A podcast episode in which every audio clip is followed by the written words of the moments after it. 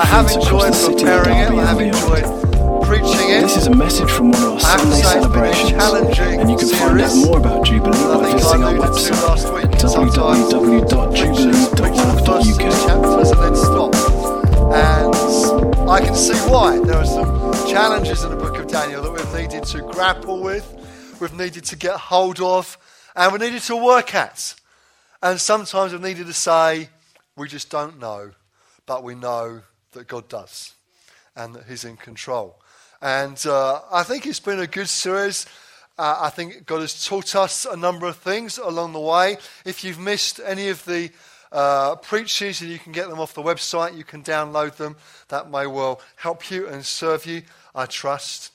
Um, but we come now this morning to our last week in the book of Daniel. And um, I'm going to attempt to do the last three chapters in one message. So we've got a lot to pack in this morning. There's a lot of material to get hold of. There's a lot to, to look at together. Um, but I thought it'd be better to do that rather than stretch it out and still be looking right at the back end of Daniel as we go into September, having had a bit of a break over the summer and trying to remember what was going on. I thought it'd be good to, to finish it well. So I'm trusting with God's grace I will be able to do that this morning and serve us as we go. So, shall we pray and uh, let's be asking the Holy Spirit to, to help us. Lord Jesus, we thank you for your word. Thank you, Lord, that you are the word incarnate. Uh, we thank you, God, for your written word to us as well. And we pray now as we spend this time this morning looking at these final chapters in the book of Daniel. We pray, oh God, would you help us to understand what we read? Would you apply it to our lives? Lord Jesus, we ask that you would help us.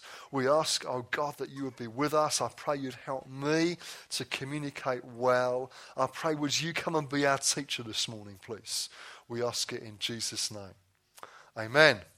Amen. Well, if you've got your Bibles with you, if you'd like to be turning to Daniel chapter 10, please. We're not going to read all of the last three chapters this morning. That would take up most of our time if we attempted that. But rather, I want to focus in on chapter 10. We're going to read some of that together, and uh, then we'll be referring to 11 and 12 uh, as we go. But I would encourage you, uh, maybe during the week, uh, to read the last two, two chapters as well, so that will give you a good handle on what we've been looking at this morning. So, Daniel chapter 10, verse 1. In the third year of Cyrus, king of Persia, a revelation was given to Daniel, who was called Belteshazzar. Its message was true, and it concerned a great war. The understanding of the message came to him in a vision. At that time, I, Daniel, mourned for three weeks. I ate no choice food, no meat or wine touched my lips, and I used no lotions at all until the three weeks were over. On the 24th day of the first month, as I was standing on the bank of the great river, the Tigris, I looked up, and there before me was a man dressed in linen, with a belt of the finest gold round his waist. His body was like chrysolite, his face like lightning, his eyes like flaming torches, his arms and legs like the gleam of burnished bronze, and a voice like the sound of a multitude. I, Daniel, was the only one who saw the vision. The men with me did not see it, but such terror overwhelmed them that they fled and hid themselves. So I was left alone, gazing at this great vision. I had no strength left. My face turned deathly pale, and I was helpless. Then I heard him speaking, and as I listened to him, I fell into a deep sleep, my face to the ground. A hand touched me and set me trembling on my knees. He said, Daniel, you who are highly esteemed, consider carefully the words I am about to speak to you, and stand up, for I have now been sent to you. And when he said this to me, I stood up trembling. Then he continued, Do not be afraid, Daniel. Since the first day that you set your mind to gain understanding and to humble yourself before your God, your words were heard, and I have come in response to them. But the prince of the Persian kingdom resisted me 21 days. Then Michael, one of the chief princes, came to help me. because I was detained there with the king of Persia. Now I've come to explain to you what will happen to your people in the future, for the vision concerns a time yet to come. While he was saying this to me, I bowed with my face towards the ground and was speechless. Then one who looked like a man touched my lips, and I opened my mouth and began to speak. I said to the one standing before me, I am overcome with anguish because of the vision, my Lord, and I am helpless. How can I, your servant, talk with you, my Lord? My, my strength is gone, and I can hardly breathe. Again, the one who looked like a man touched me and gave me strength. Do not be afraid, O man highly esteemed, he said. Peace, be strong now, be strong. When he spoke to me, I was strengthened and said, Speak, my Lord, since you have given me strength. So he said, Do you know why I have come to you? Soon I will return to fight against the prince of Persia, and when I go, the prince of Greece will come. But first I will tell you what is written in the book of truth. No one supports me against them except Michael, your prince. And in the first year of Darius the Mede, I took my stand to support and protect him.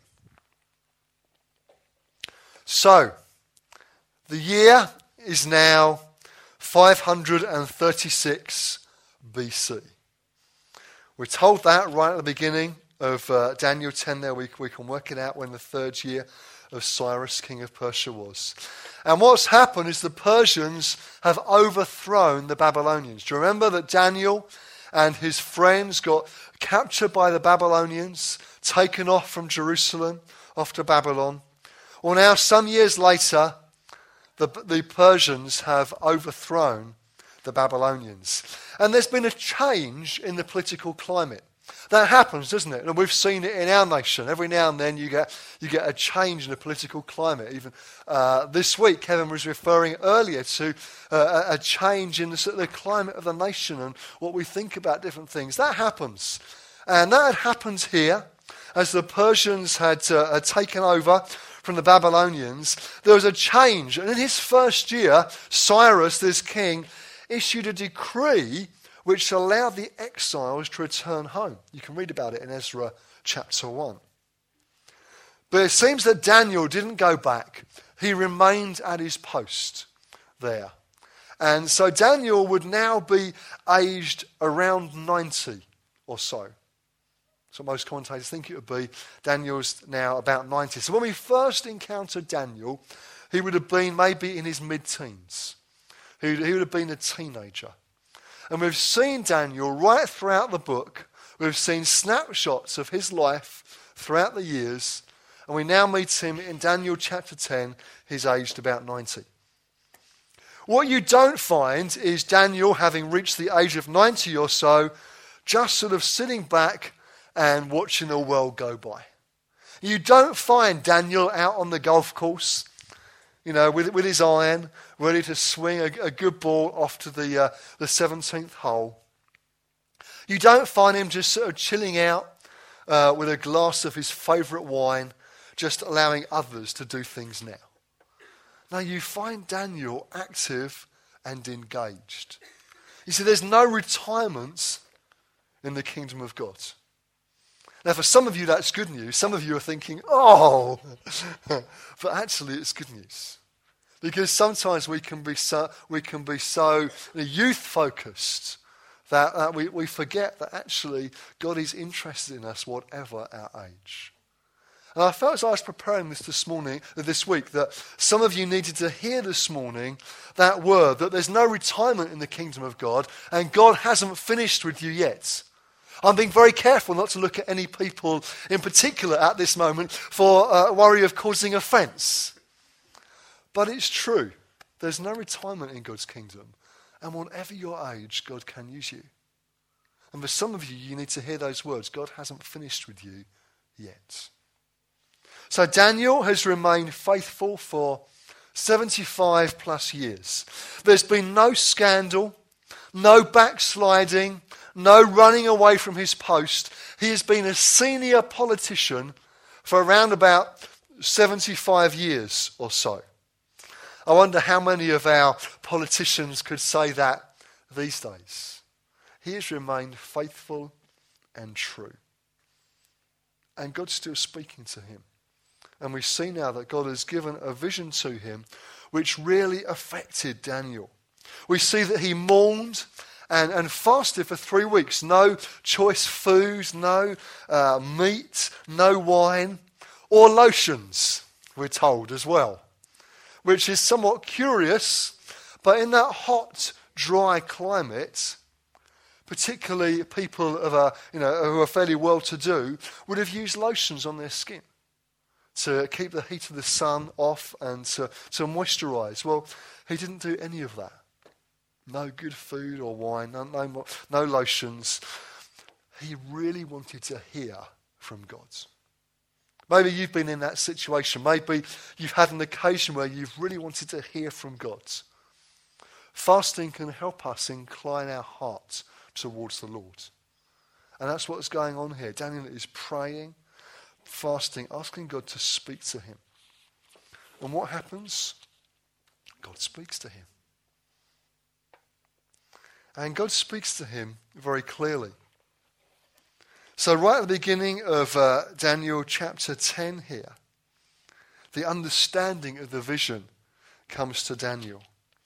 And uh, we see that in the first few verses, between 4 and 6 there, that Daniel sees someone. It says, I looked up, and there before me was a man dressed in linen, with a belt of the finest gold round his waist. His body was like chrysolite, his face like lightning, his eyes like flaming torches, his arms and legs like the gleam of burnished bronze, and his voice like the sound of a multitude.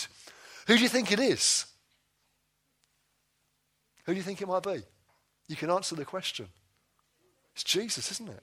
It can only, it can only be Jesus. I mean, if you know your Bible, maybe uh, think of how uh, John describes his vision of the Lord in Revelation uh, chapter 1. It says, um, His feet were like, well, his head and hair were like wool, white like wool, his, as white as snow, and his eyes were like a blazing fire. His feet were like bronze glowing in a furnace, and his voice was like the sound of rushing waters.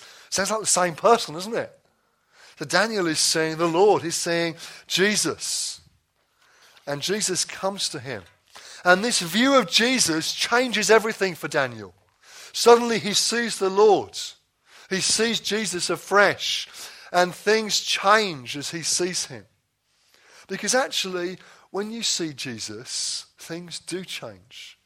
Think about what happens again to, to John in Revelation 1. He sees the Lord and everything changes.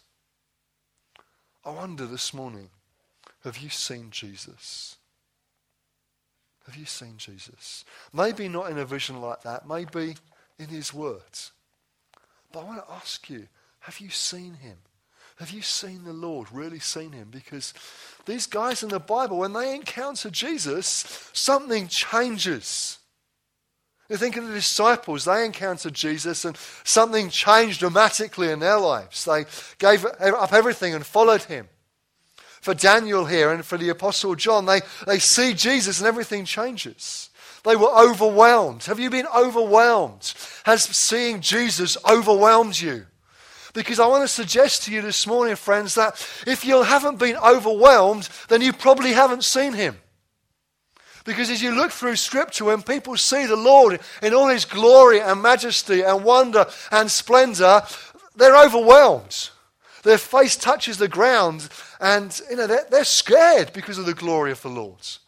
And they have to be told time and again, be strong and that they're lifted to their feet and encouraged to be strong. You see, I think sometimes we can settle for too little.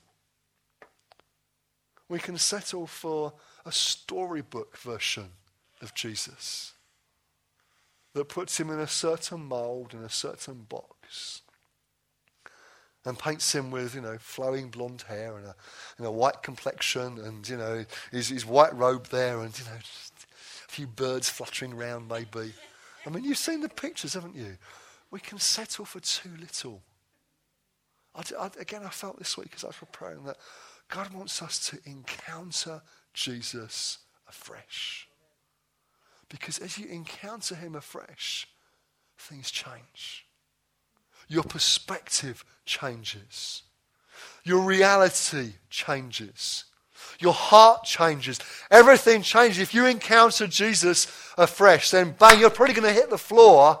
But in that moment, as you see him, as you see his glory, his majesty, sense his mercy, as we were talking earlier of his justice, of his grace, that changes things. And that, that changed things for Daniel here, changed things for the Apostle John. Time and again through Scripture, as people encounter the Lord, things change. They change, in fact. That's the biggest change. I wonder, have you, have you, have you met the Lord like that? Have you encountered him? Don't settle for too little. Don't settle for someone else's experience of encountering Jesus. And it's great to hear of other people's stories, isn't it? You find that encouraging? You hear about you know, someone encountering Jesus, maybe getting saved, maybe seeing the Lord for the first time. It warms our hearts, it encourages us, doesn't it? But listen, don't live off someone else's seeing, experiencing the Lord. Jesus wants to come to you that you might experience him, you might see him afresh, even this morning. Even in these moments as we look at these things, maybe God's going to come to you. You're going to see him afresh. So, he sees Jesus. He is overwhelmed. Terror overwhelmed the, the men that were with him. They hid themselves. He was alone, his strength left him, his face turned deathly pale, and he was helpless. And uh, he has to be you know, encouraged to stand and to, and to, to hear what's going to happen. So in verses 10 through to 14, Daniel is told, excuse me, about the spiritual warfare that's going on. Daniel is given an insight into something that's happening in the heavenly realms. Now, it's important to notice right at, the, at this moment as we move forward into, into verse 10 here that most commentators would suggest, and I would agree, that now it isn't Jesus speaking. Okay, so Daniel has met Jesus, he's seen him in all his majesty and glory and splendor. But now, who we hear speaking isn't Jesus, it's an angel. Now, we'll see why it's important in a moment, and it is important. I agree it's not entirely clear. It's not, you know, in speech marks that Jesus said this and the angel said that. But as we read through, you'll see why this is important to notice this change. Because there is a change. So now we've got an angelic figure speaking to Daniel. He's seen the Lord. Now an angel has come to him and is speaking to him. And why it's important is this. In verse 13, this figure speaks to Daniel and says that the prince of the Persian kingdom resisted me 21 days. Then Michael, one of the chief princes, came to help me because I was detained there with the king of Persia. This has to be someone other than Jesus Christ speaking. I mean, who could contain the Lord of heaven and earth for 21 days? You know, could Jesus say, I, I was caught up in this fight and I had to call for Michael, the archangel, to come and rescue me? I mean, could that be Jesus? Clearly, it is not Jesus speaking at these moments. So it makes perfect sense now for this to be an angel that is speaking to Daniel and telling him about what's been happening as he has been praying. Because you remember that he's been praying for three weeks and fasting and seeking the Lord. Well, this, this angelic figure has been detained for these past 21 days. And Daniel is filled with fear. I mean, that's a fairly typical biblical response to seeing an angel as well, isn't it? If seeing the Lord is like overwhelming, then uh, seeing an angel isn't a whole load easier. And it's, you know, again, Daniel is filled with fear. And he's come clearly because Daniel is, has been praying. He's come to answer Daniel's prayer. You know, angels are ministering spirits sent by the Lord to do his bidding. And so it's obvious that God has sent this angel to Daniel to explain to him some stuff, to tell him what's going on, to help him to understand at least part of what he has seen. And so that's why this angel has come to Daniel to bring some answer to him. And he does. And this section of Daniel we're about to look at now gives us an insight into some areas of spiritual warfare. It gives us an insight into some dynamics that we don't see with the natural eyes. It gives us an insight into what's happening in the heavenly realm. It gives us a glimpse into something, into another reality, in fact, as what's been happening. Now, actually, normally we wouldn't be privy to these things but Daniel shows us something of what's going on. And we see here the reality of good and evil angels. And we see that elsewhere in the Bible, but, but it's abundantly clear here in Daniel chapter 10. So, who's talking to Daniel? Well, it's a godly, a good angel that God has sent to him. So, who's this prince of the Persian kingdom? That he refer, refers to. What's that about? Well, that appears to be an evil angel. Just as there are good angels, there are bad ones too. And we learn here in, in Daniel that it appears that there are angels that are somehow linked to geographic areas. You know, he's talking about uh, the prince, the king of Persia. He's talking about um, a sort of prince of the Persian kingdom. And he says a bit later that a prince of Greece is, is going to come against him as well. It appears that he's referring to these angelic beings, not good, but rather evil, which are coming against him. And they're somehow linked to, to a geographic area. Well, we see that in Scripture, that, that, that somehow seems to be what, what's happening. Maybe they're linked to particular areas or maybe nations. But there is some linkage here, clearly. But you see, since the fall, since Satan himself fell from heaven, he didn't go on his own. The Bible tells us that he took other angels with him. So, whilst they were all created good to start with, actually there are now good and there are now evil angelic beings. We can see that in the world around us, can't we? You know, we know there's good and evil.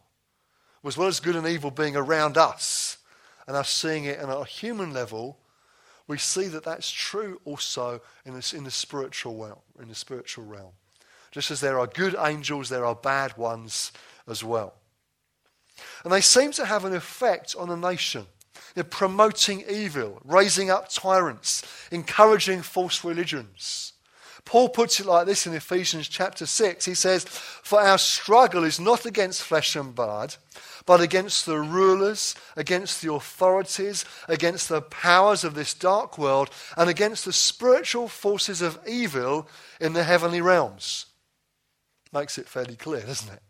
That's what Daniel is hearing about here. And then what does uh, what was Daniel told? Daniel was told, "Do not be afraid. Peace be strong now, be strong. In verse 19 of Daniel 10, that's what the angel says to him. What does Paul tell us at the end of Ephesians 6, verse 10? Finally, be strong in the Lord and in his mighty power. What we can see here, what we get a glimpse of into, is what's happening in a heavenly, in a spiritual realm. It seems there's a war on. That's what's happening, isn't it? You know, this, this angel is encountering uh, evil forces that he's having to battle with. Paul's talking about this similarly in Ephesians 6. And we're caught up in this. We are in a spiritual battle. You this morning are in a spiritual battle. And what I want to do as we look at these verses, as we're going through this chapter in Daniel, just, just rounding off this series, is give you faith for the battle is to encourage you in the fight. Because when you become a Christian, even if you're not a Christian, it, this is happening all around you. It's not that you get to opt in or opt out. You know, you, you can't, you know, you can't just sort of play the, uh, the trump card that says, you know what, I'm opting out of this battle. I'll just sit back and watch it. You're involved. You're part of it. We're told elsewhere in Scripture that the devil is like a prowling lion prowling round, waiting to see who he might devour. He's in your sights as you're trying to be true to Jesus and follow him faithfully.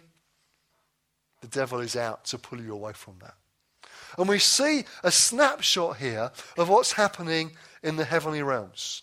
And we're told to be strong, to stand firm, to pray, to use the gifts of the Spirit that God gives us.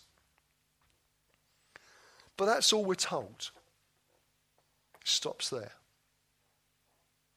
What we are not told to do, and I want to make this very clear, what we are not told to do is to go after these spiritual beings. What we're not told to do is to try and identify them, bind them, cast them out, or do anything else to them.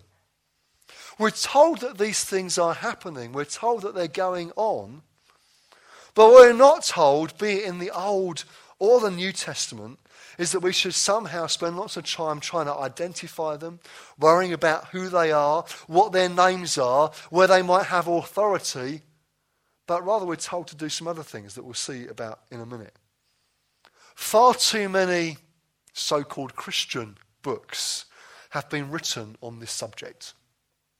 Far too many. About how you should try and find out the name of the evil force over your town or city or indeed nation.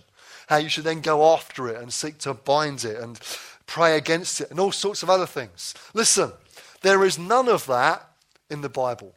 It's just not there. I mean, if it was going to happen at any moment, don't you think the angel would have said to Daniel, Listen, I've been in this battle. You could really help me now by praying against this guy, this evil angelic force. You could really help me by, by binding it and doing lots of other things about it. And, but it's none of that. Daniel is given an, a window, if you like, into something that is happening, and that's it we need to be very careful not to go further than the Bible goes.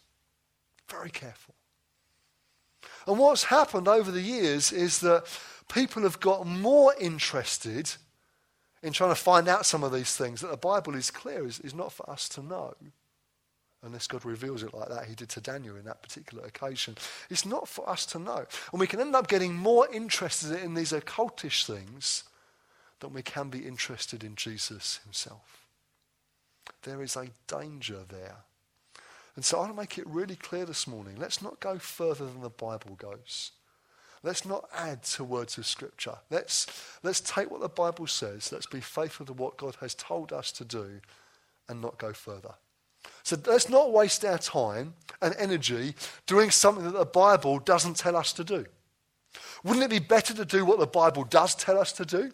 Wouldn't it be better to be worried about being obedient to what Jesus has made really clear to us rather about some other things?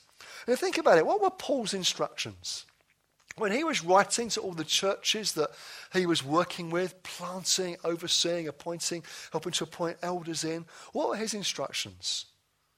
Was it, you know, dear Ephesians, dear Corinthians, you need to find out the name of the spiritual power that is over your city because there's no hope for you until you do that. Love Paul. He didn't do it, did he? It's just not there. Think about, think about it. What did Jesus tell his disciples to do?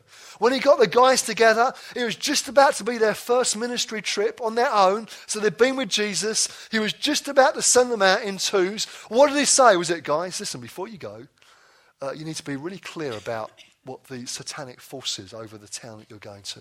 Because before, unless you know that, you, you can't do anything. Was there any of that? Is there any hint of that in Scripture? It's just not there. What did Jesus tell his disciples to do? Well, it's very clear. Sent them out to preach the gospel of the kingdom, to heal the sick, raise the dead. It's quite straightforward, really, isn't it? What was the early church told to do? Was it, you know, to cast out spirits from a town before they planted a church? No. It was to bring the kingdom of God in. You see, the danger is we can get so fascinated by things that don't concern us. And it's like having trump cards. Remember, do you ever have trump cards as a kid? You know, it might be on about trains or cars or whatever you were into.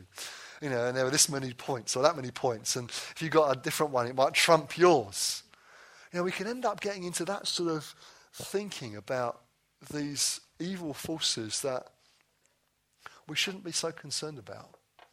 What we should be more concerned about is encountering Jesus is preaching the gospel of the kingdom, healing the sick, raising the dead, being faithful to what Jesus has told us to do. That's what the Bible teaches us. It's not that we should be unaware of these forces. The Bible wants us to be aware of these things, but not to go after them. It seems that that's not our job. I made that, made that clear. I want to be careful not to rant, and I've probably verged on, on, the, on the, my soapbox on this. But listen, let's not go further than the Bible goes. Let's be fascinated by the Lord Jesus himself. Let's be more concerned with witnessing, planting churches, preaching the gospel, healing the sick. And when we come across individuals who are oppressed by the devil and evil forces, then we deal with it. So we are aware. So when we come across people who are oppressed by the devil, then yes, we can cast out demons. Yes, we can set people free in Jesus' name. But that's as individuals, you know, that's as we come across individuals who are like that. And we will. Maybe some of you have done. And in, in, that moment, we set people free in the name of, the, in the name of Jesus. He said, we, as we nearly sang earlier, there is power in the name of Jesus. We set people free in his name. But it's not that we somehow worry about what's over a town or a nation or, or anything else. Okay. So all this prepares us and leads us into Daniel 11. And Daniel 11 sets out the next 500 years or so between Daniel and the birth of Jesus.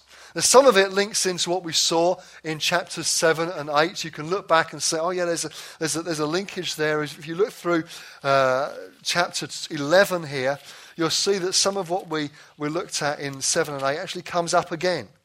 And some similar people are talked about. So we can see the same thing that's being reinforced to Daniel here. And what we get is phenomenally accurate prophetic prediction.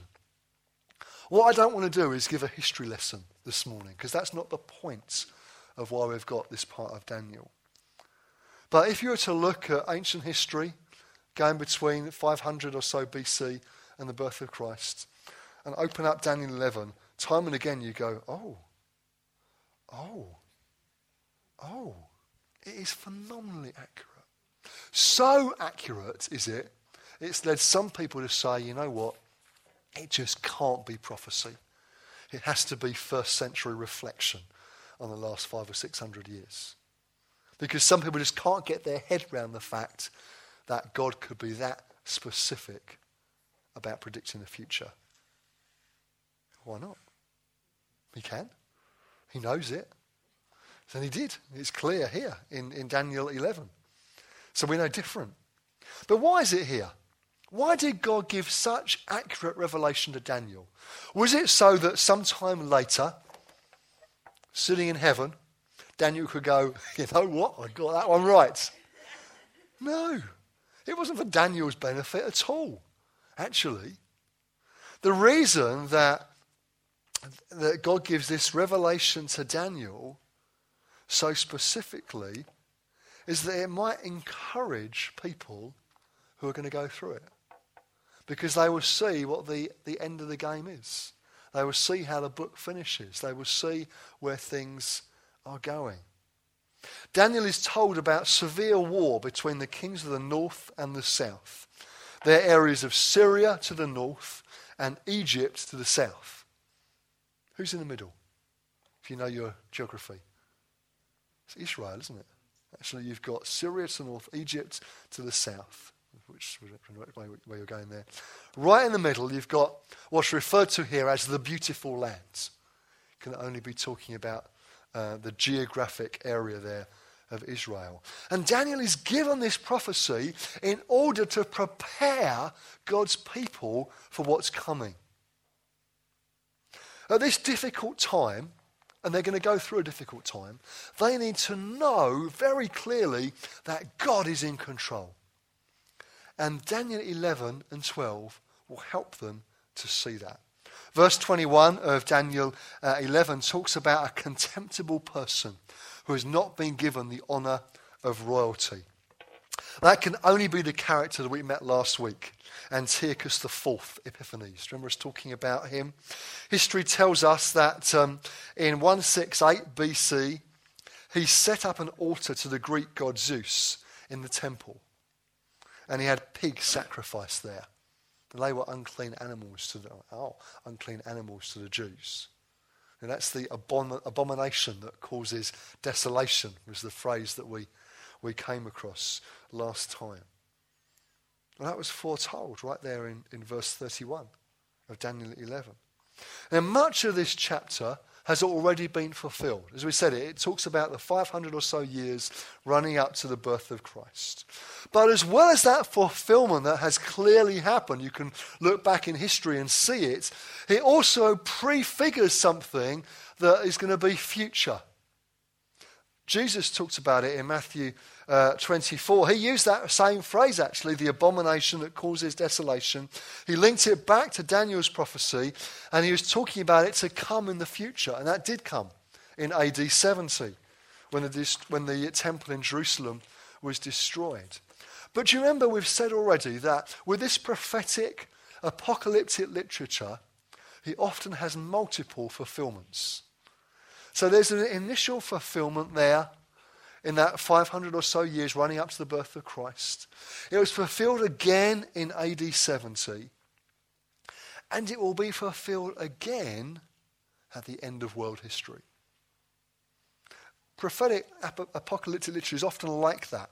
And sometimes it's hard to distinguish where the fairly near time prophecy ends and the end time prophecy starts. It's, it's quite hard to find a dividing line sometimes. But you see, what's going on here is also a picture of what will happen at the end of world history. Verse 40 following says, At the time of the end. It talks about a battle between the kings of the north and the south. And as we've said, that battle did happen in history. But at the end of world history, the end of time as we know it, there will be another great battle. There will be another final war. And towards the end of time, the Antichrist will emerge. Right through history, as we said before, there's been this Antichrist spirit that every now and then will rise. And there might, it might rise in, in a particular figure, particular world leader, or a particular nation. We've seen that, haven't we, over time. But at the end of time, the final Antichrist will rise and set himself up against the Lord, set himself up against God. And the warning for us is that he may not look evil, at least not to start with. He may come in the guise of a figure that actually, for many people, seems good. So maybe he'll come and he'll promote, you know, one world religion, maybe, that joins everybody together. Well, some people might look at that and think, well, that's, that's, that's good. Isn't that, isn't, that, isn't, that, isn't that nice? But it's not biblical. We're told to worship the Lord and Him only. Nobody else, nothing else. So He may do things that for many people seem, seem good. But actually, for us as Christians, we know that are not true and we're not to do and that are against Scripture and against what God has said. So, friends, we will need to be wise. I mean, even in our day, things like this happen, don't they? You know, you get inter, interfaith services that cross the line very often. We've seen something of it in our day, but this will only increase towards the end of time. And we're told that towards the end there will be persecution. There will be persecution. And we're told that it will be the king who magnifies and exalts himself that will be behind this. And in verse 36 of chapter 11, we're told that the king will do as he pleases. Listen, whenever you're told that somebody does as they please, you know it's not going to be good. Because they've got no firm foundation to build upon. You know that they've uh, got no moral absolutes as a foundation. You know it's not going to be good without God in the mix, without Him in the equation. You know it's going to go wrong and it will. And we're told that those who are followers of the Lord will come up against him. Verse 37 of chapter 11 says, He will show no regard. He will have the people of God in his sights. Friends, that's people like you and me. That's what's going to happen at the end of world history as we know it. But remember that behind this human figure are unseen spiritual forces at work. Spiritual forces that are out to destroy the church, to pick off Christians, and generally destroy anything that's good. So, just as Daniel is written for the encouragement of people facing persecution in the run up to the first century BC, it is also written for our encouragement in this day, right now. And it is written for the encouragement of those who will follow Jesus in the future. That's why it's here. Not that Daniel might get some brownie points for getting the prophecy right, but it might be an encouragement to people that were shortly to come after him for us and for those who will come after us before the return of Jesus. And Jesus will return. Daniel ends, it finishes with a promise of deliverance. In Daniel 12, it's, it's hard to be exact about some of the things in Daniel 12. It's hard to get hold of. It's uh, not as easy as writing out a timeline. There's some confusing phrases that we come across in Daniel 12 here. So, what can we, we be sure of? What do we know? What's clear? Well, before Jesus returns, it's clear there will be a time of persecution, and that will be significant and severe. Daniel is told in verse 1 of chapter 12 there will be a time of distress such as has not happened from the beginning of nations until then. We've already seen something of that in chapter 11. But those who are faithful to Jesus will be delivered ultimately, we're told. So, a question that often comes up is well, how long will it last? How long will it go on for? Uh, how long will it be like this for? Well, it's not clear in Daniel 12 to give an accurate timing, timely answer to that question. There are confusing phrases, like in verse 7, we come across this phrase again time, times, and half a time.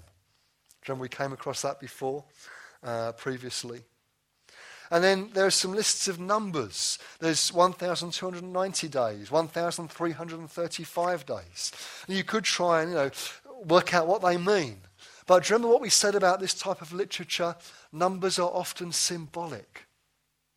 Time, times, and half a time is a symbolic phrase, isn't it? It's hard to get around our heads what that actually means in numbers of days or years. And even Daniel is a bit confused here. See, we're in good company. Even Daniel isn't sure what the angel means. He, he, doesn't, he doesn't quite get it. And so in, in chapter 12 here, he, he asks a question. He says, I don't understand. So he says, My Lord, what will be the outcome of all this? And what's Daniel told? Verse 9 Go your way, Daniel, because the words are closed up and sealed.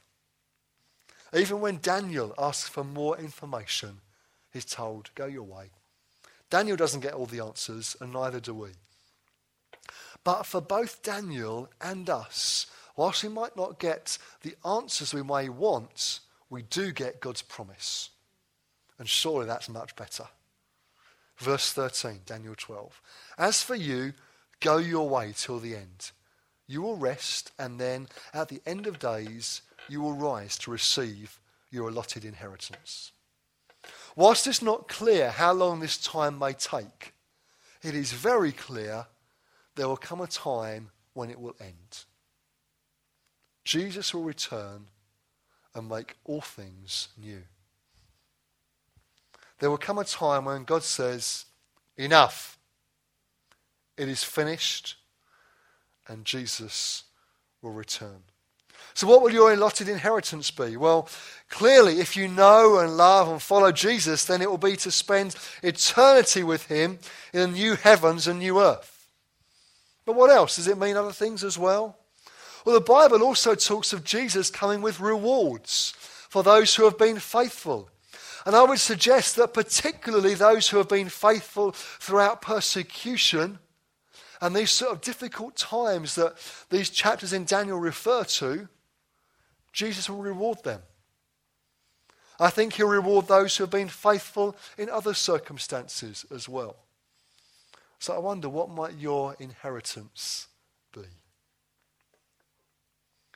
Whilst there are some things that are not clear and are hard to get hold of and difficult to understand in the book of Daniel, particularly these last few chapters, right throughout the book, Daniel has taught us that whatever our circumstance we face, whatever the situation around us, however things might look, God is in control. I want you to turn to the person next to you and say, God is in control. See, in times of blessing, God is in control. In times of opposition, God is in control. In times of oppression, God is in control. When it's going well, God is in control. When it's going badly, God is in control. In times of severe and awful persecution that we've read of here, God is still in control. And if there's one thing that we take away from the book of Daniel, and we'll close with this this morning, time and again we've seen this to be true.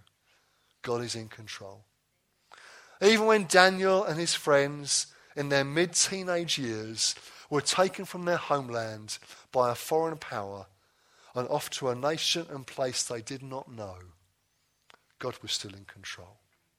Right throughout Daniel's life, when he's faced all sorts of circumstances and some fairly mad kings, God has been in control. And what Daniel learns through this vision of the things that will happen at the end of time is that God is still in control. And like Daniel, we can have a faith that works, a faith that sustains us, carries us, helps us to stand firm and to be strong and to know that God is in control. Let's stand together. We'll pray as we finish.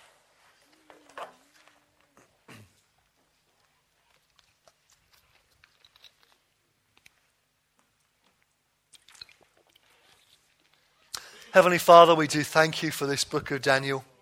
Thank you for all that we have learnt in our journey through it. Thank you for Daniel's faithful example to us. Thank you that for 75 or so years he remained at his post, faithful to what you had called him to, committed to following you no matter what the circumstances around us, around him. And so, Father, I pray we would learn from him. I pray, oh God, that we would learn that you are in control I pray that we would have a faith that works.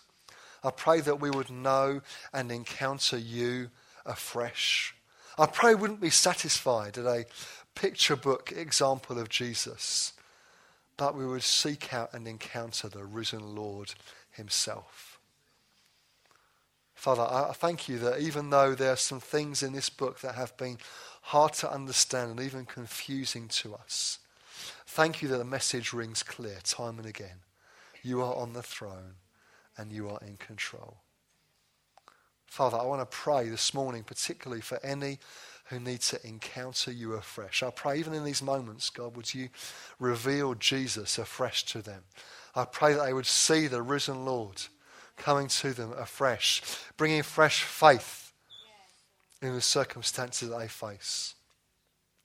And Father, for any who may have written themselves off for whatever reason, Lord, be it age or experience, lack of maybe, or other circumstances, I pray, Father, that you would encourage them, that you would come to them even in these moments. Lord, just as we've said, there's no retirement in the kingdom of God. Father, I pray that there'll be those this morning who you would give fresh faith for, for all that you have for them in the years ahead.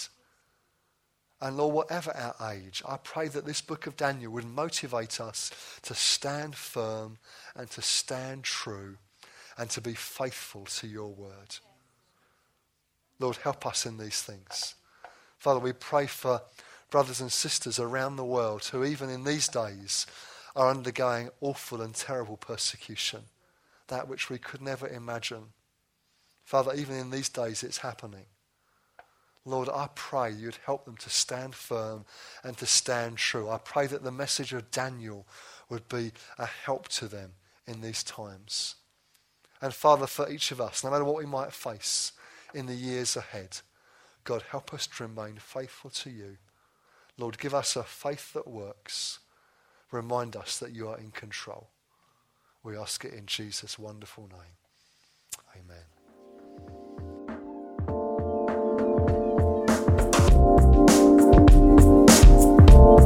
Thanks for listening to this Jubilee Church podcast. Feel free to check out our website at www.jubilee.org.uk or come along on any Sunday morning.